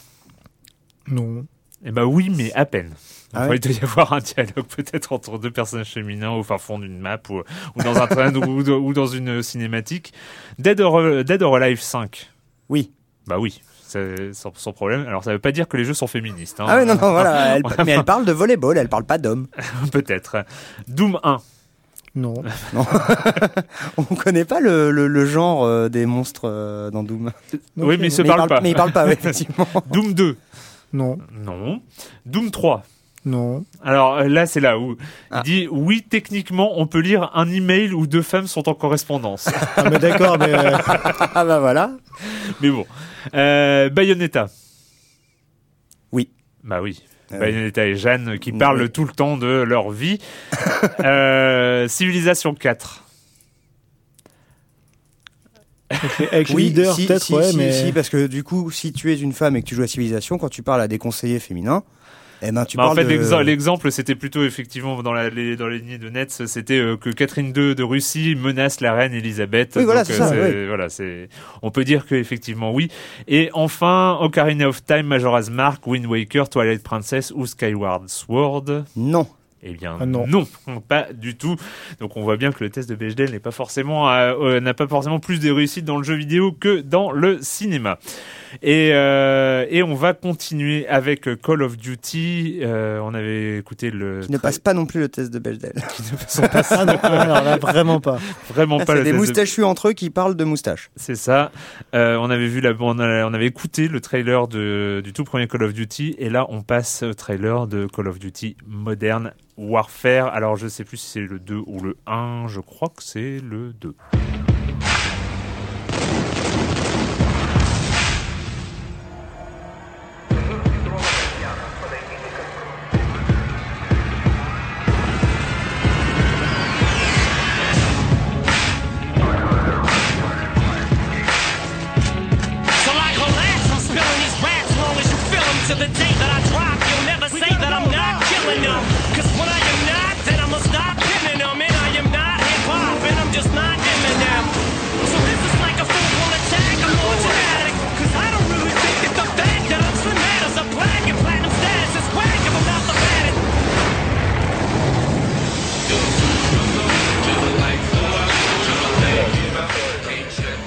Que les budgets ont augmenté rien que dans, euh, rien que dans l'utilisation du, Mais- trailer. Je suis en train de me dire que je crois que finalement les deux seules choses que je trouve bonnes sorties de tout Modern Warfare, c'est juste deux morceaux d'Eminem en fait. C'est- un peu, un peu gênant. C'est un peu gênant. On est à la sortie de Modern Warfare, de Call of Duty Modern Warfare. Call of Duty Modern Warfare, c'est un peu le- le- le- l'explosion, le, début de, de la consécration euh, d'Infinity Ward. Bah, c'est vrai que ça passe à 13 millions de ventes, ce qui est un énorme carton dans le monde du AAA, même dans le jeu vidéo en général. Et c'est là quoi, c'est, il passe dans un PS moderne euh, contemporain. Euh, et c'est là qu'enfin ils ont enfin du, du succès partout. Tout le monde veut, veut ça. C'est surtout tout le monde les donc, copie. euh. Succès critique, succès populaire et succès financier. Et Infinity Ward commence à avoir une importance un tout petit peu capitale pour Activision, surtout dans cette période où on est en 2007 hein, et où Activision va pas rester tout seul. Voilà, fin décembre 2007, euh, ils, essayent, enfin ils, annoncent le rachat de Vivendi Games, donc la branche euh, jeux vidéo de Vivendi, qui contient Blizzard et Sierra à l'époque. Et euh, pour finaliser le rachat, ils ont besoin de s'assurer la, présence des stars de d'Activision. Donc ça va être West et Zampella, les patrons de Infinity Ward, qui vont renégocier le contrat qu'ils avaient avec Activision à l'époque. Et c'est là où ils se font racheter par Vivendi aussi. Euh, en fait, Vivendi possède une partie d'Activision Blizzard, Oui, c'est C'est ça. un montage complexe au, final, mais euh, euh, Activision Blizzard appartenait en partie à Vivendi, mais possédait Vivendi Games. Oui, c'est c'est montage complexe qui a permis quand même de dire euh, dans certains documents qu'on lisait un peu rapidement que le plus grand éditeur euh, de jeux vidéo au monde était français. Alors que pas vraiment. non mais il y avait dans, dans des rapports euh, financiers on lisait ça quand même hein, c'est que alors que pas vraiment mais euh, donc euh, il y avait ce montage là et pour s'assurer de ce montage là il fallait absolument que Activision euh, garde Infinity Ward et plus que ça garde les vrais, patrons. les patrons et les forces créatives d'Infinity Ward. Et donc pour ça, ils ont renégocié les contrats. Hmm. Et euh, comme Infinity Ward n'était pas hyper content à l'époque avec Treyarch et tout ça, ils ont fait le forcing. Ils ont fait annuler deux projets de Call of Duty qui étaient en développement dans le studio d'Activision à l'époque. Ils ont demandé le contrôle de la marque Modern Warfare. C'est-à-dire ont- pas de la marque Call of Duty mais de la marque Modern Warfare. voilà, qui venait de sortir. Mm. Et ils ont obtenu ça. Ils ont obtenu de travailler sur une nouvelle licence euh, après Modern Warfare 2, donc à partir de 2009. Ils voulaient faire un FPS futuriste. Voilà. Mm. Et, euh, et ils ont obtenu des nouveaux, euh, nouvelles roya- royalties sur les futurs jeux. Ça va avoir son importance par la suite. Euh, Et il, sur le contrat, il y a quand même un- une légère remarque, c'est que le contrat n'est valable que tant que West et Zampella sont à Infinity Ward. C'est ça. C'est autrement Voilà. les caducs. Alors, c'est un petit peu là, là, là, les choses s'accélèrent. On est aussi dans, donc, directement après Modern Warfare, il y a le développement de Modern Warfare 2 qui se lance. Sachant qu'entre les deux, vu que Activision est sur une logique de un Call of Duty par an, il y a World of War qui De Treyarch. de Treyarch, parce que alors Treyarch, c'est un peu les, tu les appelles les, les bons petits soldats, quoi. C'est Voilà. les- C'est les, on, on les fait, on fait ce qu'on nous dit. Voilà, c'est, on on n'a pas de personnalité, on fait ce qu'on nous dit. euh. On sait qui bosse à Treyarch ou il y a, non, il y a n'y pas de nom qui ressort. Enfin, on a, des, on a les, les- les crédits de chaque jeu, mais il n'y a Hmm. pas de. Il n'y a pas de nom qui ressort, enfin, Activision starise personne là-bas. Ouais, c'est, c'est voilà, c'est, c'est, C'est une usine. c'est une usine, l'usine Treyarch. euh, Donc il fait World of War, euh, qui est un sous Call of Duty, surtout après Modern Warfare. On Voilà. repart dans le passé. Ah oui, parce qu'en fait c'est ça, c'est que aussi Infinity Ward, ils avaient la- non seulement Modern Warfare, donc et, mais avec Modern Warfare, ils avaient l'intégralité de tous les Call of Duty qui étaient, se passer dans le présent ou dans le futur. Dans le, enfin, après la guerre du Vietnam ou dans le futur. après la guerre du Vietnam ou dans le futur. Donc euh, World at War euh, ne se passe euh, se passe avant donc. Voilà. Et c'est pas génial, mais arrive. Alors on a parlé du premier carton Modern Warfare 1. Arrive Modern Warfare 2 et là c'est l'explosion parce que ça double pratiquement Voilà, les chiffres c'est- de c'est- Modern c'est Warfare. encore plus gros. c'est- Je pense qu'ils sont à 20 millions d'unités au, Mm. au total. Ça va, c'est un méga succès. C'est des chiffres qui, même aujourd'hui encore, ont l'air aberrants, le truc. C'est aberrant, surtout que c'est le jeu qui a la scène euh, scandaleuse avec le, le niveau de Norushan Ah oui, exact. Où tu tuais des gens dans l'aéroport. Ouais.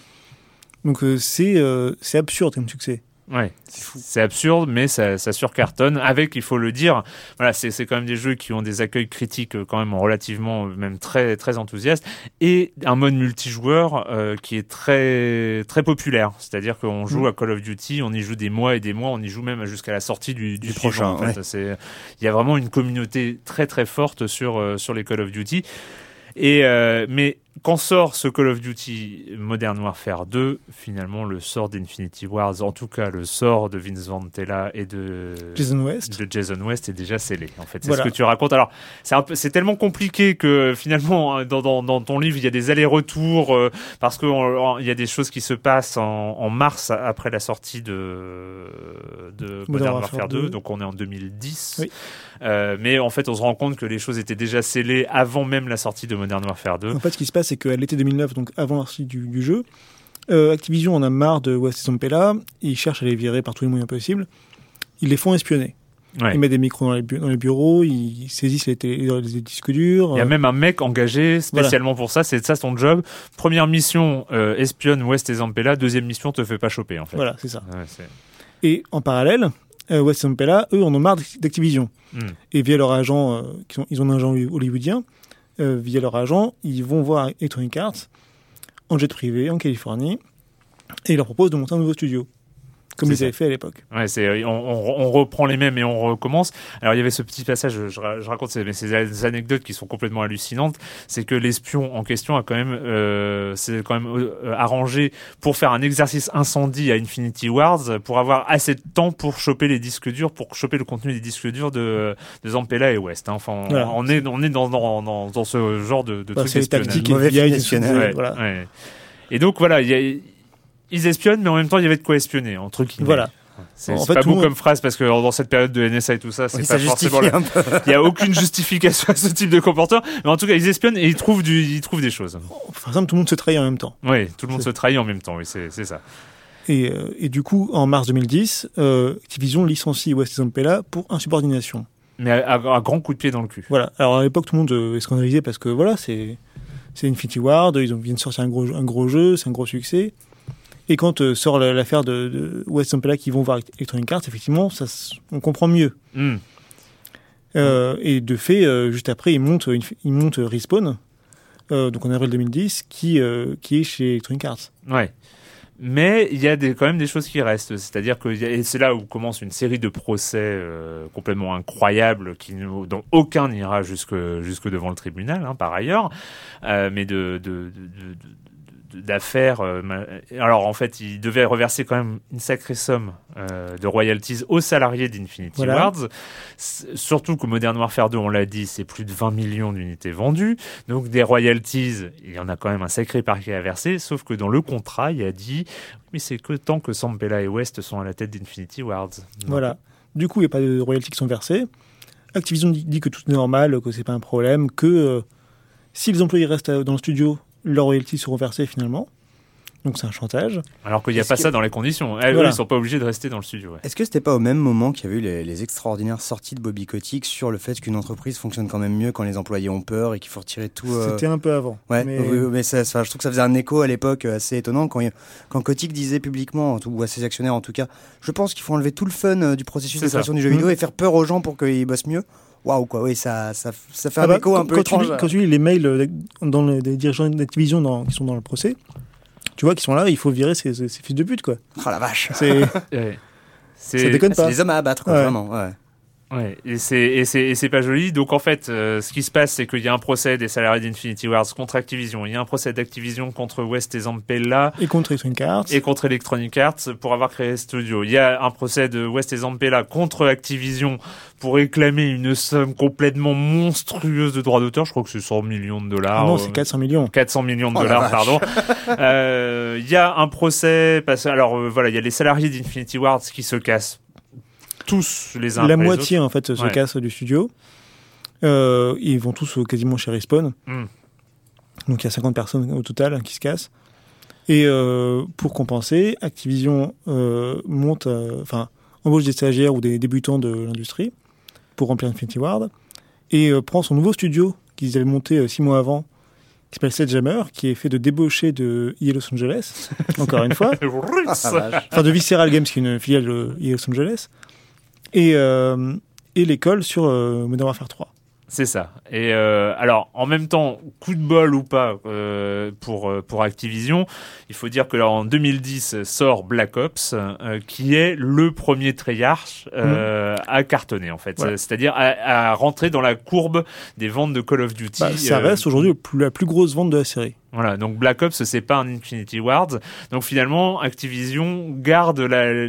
Finalement, on n'avait plus besoin de West et Zampella en fait. Et puis finalement, voilà, Call of Duty était devenu un nom suffisamment puissant en, en tant que tel. C'était finalement, c'était peut-être ça euh, aussi l'idée. Oui, oui, bah, ils voulaient vraiment faire une usine euh, qui crache un, un jeu par an. Alors sachant que on avait cité les, les noms des, des studios, euh, des studios rachetés euh, tout à l'heure, euh, les Neversoft, les Raven, les euh, les et tout ça. Neversoft qui leur avait aussi à l'époque rapporté pas mal de fric puisqu'ils faisaient tous les Tony Hawk, qui Ouais. était Voilà. une des grosses licences à l'époque de, de Mais vu qu'il faut sortir un Call of Duty par an et un bon et, euh, et cartonné, tout le monde, tout le monde, tout le monde devient sous-traitant de Call of Duty. Voilà, donc sur les 14 studios de Activision aujourd'hui, il y en a 10 qui bossent sur Call of Duty. Vache. Super. Et c'est- leur, leur autre licence, c'est Skylanders, ils ont deux studios dessus. Voilà. Ils ont un studio sur Spider-Man et un studio qui fait euh, je sais plus quoi, mais.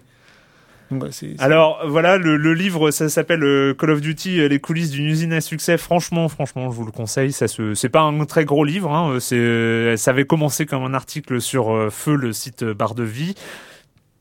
Ça a été mis à jour, ça va jusqu'à Titanfall, euh, Voilà. qui, est, qui est sorti parce que Respawn, voilà, Respawn trois ans plus tard, trois, leur quatre ans FPS plus futuriste qu'ils voulaient faire, c'est celui-là. Le FPS futuriste, c'est Titanfall, euh, multi euh, sur les consoles euh, next-gen. Euh, Activision bah, fait Call of Duty, continue à faire Call of Duty, Call of Duty, Call of Duty, mais commence aussi à se diversifier, notamment pour euh, assurer le changement de génération de consoles. Et c'est euh, assez amusé. Alors, le, ce passage est complètement dingue, c'est à la fin du livre. Euh, c'est arroger les services d'un certain studio Bungie. Absolument. Ils ont embauché Bungie euh, pour une fortune pour faire Destiny et pour euh, 10 ans, les 10 ans à venir, en fait. C'est ça, jusqu'en 2023. Enfin, c'est-à-dire que Bungie est, est lié à Activision jusqu'en 2023 et avec des conditions. Mais alors ça, ça pue les procès à venir avec des conditions de royalties en cas de succès des jeux qui sont complètement folles. Voilà, donc il y a des paliers de succès pour, euh, enfin, pour les royalties. Il y a aussi des paliers d'échecs si le jeu ne se vend pas assez ou s'il est trop en retard. Ouais. Euh, il y a des dates de rendu tous les ans, avec des spin-offs, avec des suites. Enfin, c'est. Sachant que ça commence par un retard parce qu'ils Oui, devaient ils- sortir ils- fin 2013. Ils ont déjà un an de retard, effectivement. Ils ont déjà un an de Ça retard. donne l'impression que personne n'a retenu la leçon de tout ce bordel en fait quoi. Ah non, mais personne ne retient les leçons de quoi que ce soit dans l'univers du jeu vidéo. C'est pas faux. Mais ce qui est fou, c'est que en fait, grâce à ces procès et à ces multiples procès, car on avait dit effectivement, il y avait Vince euh, Zampella et West contre Activision, Activision contre Zampella et West, les salariés contre Activision, Activision contre Electronic Arts, Electronic Arts contre Activision. Tout ça, c'est résolu à l'amiable. On n'a pas les sommes, mais euh, c'est, ça doit être un- avec des beaucoup de zéros. euh, Alors Activision n'a pas communiqué, mais euh, West Ampel a dit qu'ils étaient très heureux. Donc euh, voilà. Euh, c'est, c'est, enfin, il y a, y a, y a l'intérêt de ces procès, c'est qu'on a eu les documents en fait. C'est que tout ça, euh, Tout est public. Et c'est est hyper public. rare parce que dans l'industrie du jeu vidéo, c'est jamais public. Surtout quand c'est aussi gros que ça. Donc là, tout est public. Et on peut voir tous les documents, toutes les, tous les mails des dirigeants, tous les mails du piratage d'Infinity Ward. Enfin, c'est. C'est quelque chose où t'as passé, voilà, t'as passé des semaines et des semaines à, À éplucher. à- à éplucher, à éplucher tout ça. Voilà, en tout cas, ce petit livre, donc Call of Duty, les coulisses d'une usine à succès, 4,90€, Cinq, euh, 85 sur, euh, sur Kindle euh, et sur euh, voilà sur en- sur Amazon et voilà ça se lit sur téléphone ou sur ordi comme vous voulez Euh, et puis on va finir quand même on va finir vu que je vous ai tous les deux vu que je vous ai tous les deux et que ça fait des mois et des mois et des mois que vous vous vous parlez de ça régulièrement, j'avais envie de comprendre euh, et en plus ça sort sur PlayStation 4 et sur PC parce que c'était une exclue Ouya, ça s'appelle Towerfall, on écoute. And I, the last of the Order, must join these adversaries to save Towerfall.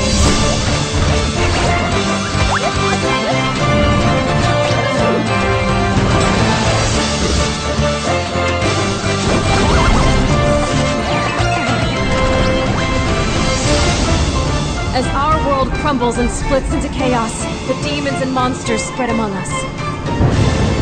I only hope we're not too late. Alors il suffit qu'on dise Towerfall devant Pivot Mantis ou Netsabes et puis tout de suite on a des superlatifs genre le meilleur jeu de l'univers, il n'y a jamais plus, il n'y a jamais d'autres joueurs, jeux multijoueurs, euh, c'est le party game le plus ultimate de tout ça, voilà. Non, mais écoute, moi, c'est la première fois que je mets un 10 dans un jeu vidéo, donc un PC. Ah oui, Donc voilà, c'est Ouais. simple. c'est c'est tout ça. Voilà. Première fois de ta vie que tu mets un 10 à un jeu vidéo. Voilà. Et c'est Towerfall. Alors c'est vrai qu'on n'avait pas forcément l'occasion d'y jouer avant, avant cette semaine parce que Fallait avoir une Ouya. on donc, on avait donc pas euh, l'occasion d'y jouer avant cette semaine. Mais cette semaine, il sort sur PC et sur PS4. Il n'est Euh, pas encore dispo sur PS4 en Europe, mais il va sortir bientôt. Voilà, il arrive, il arrive dans les, dans les jours qui viennent. Alors, pour jouer à Towerfall, il faut donc un écran, quatre manettes Et trois potes. et trois potes. Ouais, c'est Il vaut, mieux. il vaut mieux. C'est ça. Alors, c'est quoi le principe? Qui s'y colle? Le principe, c'est euh, c'est un jeu de deathmatch euh, en vue de 2D, enfin vue de côté en 2D. Euh, on joue des archers, on tire des flèches, on tue des gens. C'est c'est simple. C'est simple. On peut sauter sur les têtes pour tuer des gens ou leur planter des flèches dans le, dans le, dans le cou, par exemple. C'est ça. Euh, on a des flèches limitées, on les ramasse sur les corps des gens ou un peu partout au On niveau. commence Ou chaque les murs avec, on trois flèches, par Voilà. exemple, et puis on tire ces trois flèches, on n'en a plus, donc il faut, aller- il faut chercher les flèches qui ont été plantées contre les murs ou euh, sur les Et gens. ça va à toute vitesse. C'est ultra frénétique. C'est euh, il y a des flèches spéciales qui font des bombes, des ronces, des lasers, euh, c'est n'importe quoi. Les matchs durent quelques secondes à chaque fois. Ça va très très vite. C'est c'est malgré tout très skillé parce qu'il y a une grosse courbe d'apprentissage. Mais sans oublier d'être accessible. Voilà. C'est qu'on a un stagiaire euh, à la rédac qui avait jamais jamais joué au pas d'avant, qui a commencé avec le jeu, qui au bout de 5 minutes, cinq minutes commençait à jouer correctement.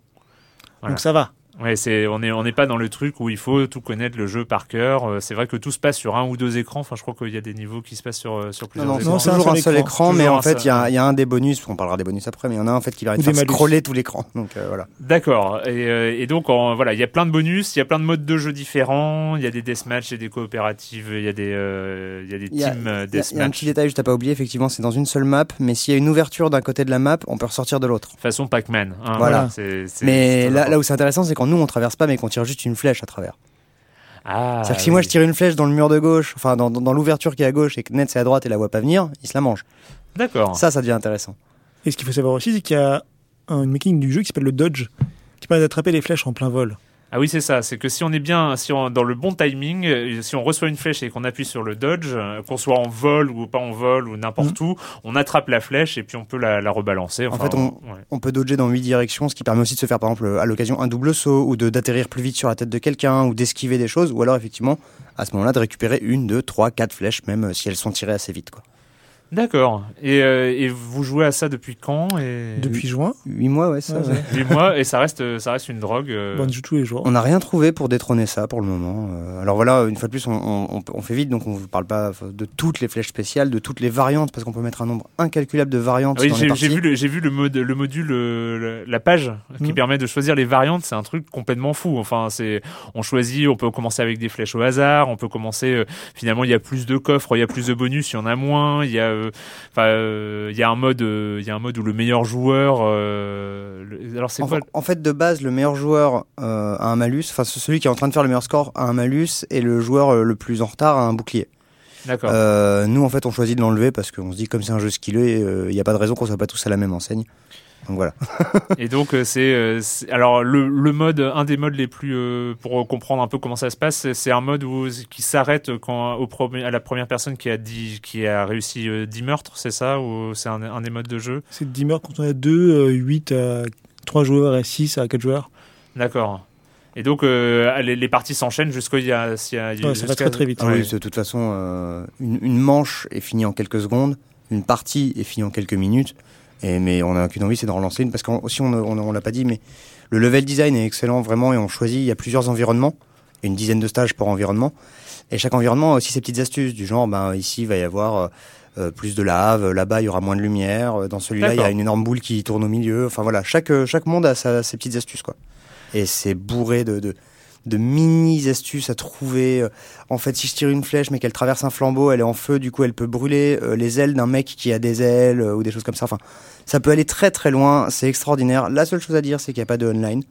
Mais on s'en fout, en fait. Ouais. On s'en fout parce que c'est pas fait pour ça. Et il faut quatre manettes. C'est fait, Ouais, voilà, ou il faut deux. quatre manettes. Et trois potes. À partir de deux, c'est déjà très drôle d'ailleurs. D'accord, d'accord. Ça s'appelle euh, Towerfall, donc euh, bientôt sur PS4 et déjà disponible sur PC.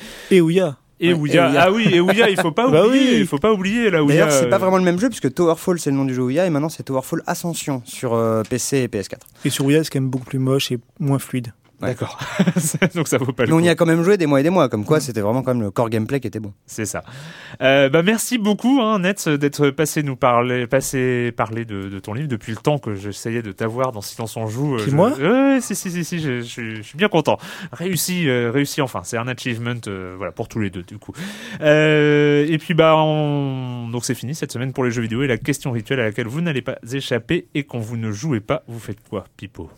J'ai découvert un groupe que, qui existe depuis quelques temps déjà. Nets pourra même en dire plus parce qu'il le connaît mieux que moi, mais ça s'appelle 13 and God. C'est euh, de l'électro-rap euh, un peu ambiante. Euh, Tu m'arrêtes si je me trompe ou si je Non, dis des énormités, c'est ça. Euh, et derrière, en fait, c'est un side project du groupe euh, The No Twist que j'aime déjà beaucoup. Euh, avec euh, dedans en fait Dose One qui est un rappeur, producteur, poète, musicien qui avait fait la BO de Samurai Gun, un chouette jeu indé sorti il y a quelques temps. Et ce groupe c'est juste génial, génial, génial. Ils Voilà. ont sorti un album, ils ont. Ils ont alors euh, récemment euh, rien de spécial, mais il y a- ils ont deux albums euh, plus quelques EP. C'est super bien, c'est tout doux, euh, c'est jamais agressif euh, malgré un phrasé parfois un peu euh, sec de euh, qui rappe pas mal, mais c'est voilà, c'est vachement bien. Et euh, tu rappelles le nom? 13, 13 and God. D'accord. 13 and God. C'est 13, ça. 13 and God. 13 and God. 13 esperluette God, si tu veux, voilà. Nets. moi, quand je ne joue pas, je lis généralement. En ce moment, je lis The Burglary de Betty Metzger, qui est un livre en anglais sur euh, Amazon ou autre, euh, qui raconte comment, euh, en 71, une dizaine d'activistes anti-guerre du Vietnam ont cambriolé un bureau du FBI pour prouver le- l'espionnage du FBI en- contre les activistes. Et ils ont réussi à. prouver- Ils ont réussi. C'est la première fois qu'il y a des fichiers secrets du FBI qui sont sortis. Oh yes. Et c'est passionnant. C'est un peu long, ça fait 600 pages. euh, Ça, ça traîne parfois un peu en longueur, mais c'est vraiment passionnant. Et donc c'est pas un roman, c'est. euh, c'est un, c'est un document c'est un par la document. journaliste qui avait reçu le premier fichier à l'é- à l'époque. D'accord. The Burglary, donc euh, Ouais. sur. euh, Mais c'est en anglais, c'est pas. C'est en anglais, c'est 600 pages, donc c'est euh, parfois un peu technique aussi, mais c'est vraiment très bien. Puis en plus, on peut le mettre en parallèle avec toute l'histoire Zampella, euh, espionnage, machin, quoi, on est bien. Euh, moi j'ai euh, enfin rattrapé. Je commence à rattraper mon retard quand même. Euh, je viens de finir euh, Top of the Lake, euh, donc série. euh, c'est quoi la réalisatrice, la productrice euh, Campion. Jane Campion, donc la leçon de piano. Euh, truc absolument incroyable qui se passe en Nouvelle-Zélande. Alors c'est euh, c'est un peu noir. C'est un peu déprimant. ouais. C'est un peu déprimant, c'est pas forcément le truc le plus youpi joyeux de l'univers. Un casting absolument dingo et, euh, et surtout une direction d'acteur qui, qui tient vraiment la route. Pour le coup, il joue, et tout le monde joue, joue très bien. Et, euh, et voilà, c'est euh, surtout ça se regarde assez vite. C'est six épisodes euh, de 50 minutes. Voilà, c'est Top of the Lake. Et puis, et puis voilà, on en a fini cette semaine. Merci encore tous les deux. Merci Canard. PC d'être Bah, d'être venu à Silence on joue. Et nous on se retrouve très bientôt pour parler de jeux vidéo ici même.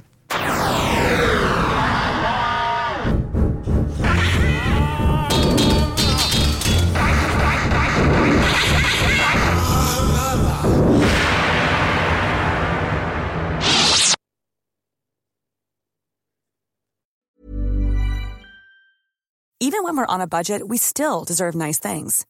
Quince is a place to scoop up stunning high-end goods for 50 to 80% less than similar brands. They have buttery soft cashmere sweaters starting at $50, luxurious Italian leather bags, and so much more. Plus, Quince only works with factories that use safe, ethical, and responsible manufacturing. Get the high-end goods you'll love without the high price tag with Quince. Go to quince.com slash style for free shipping and 365-day returns.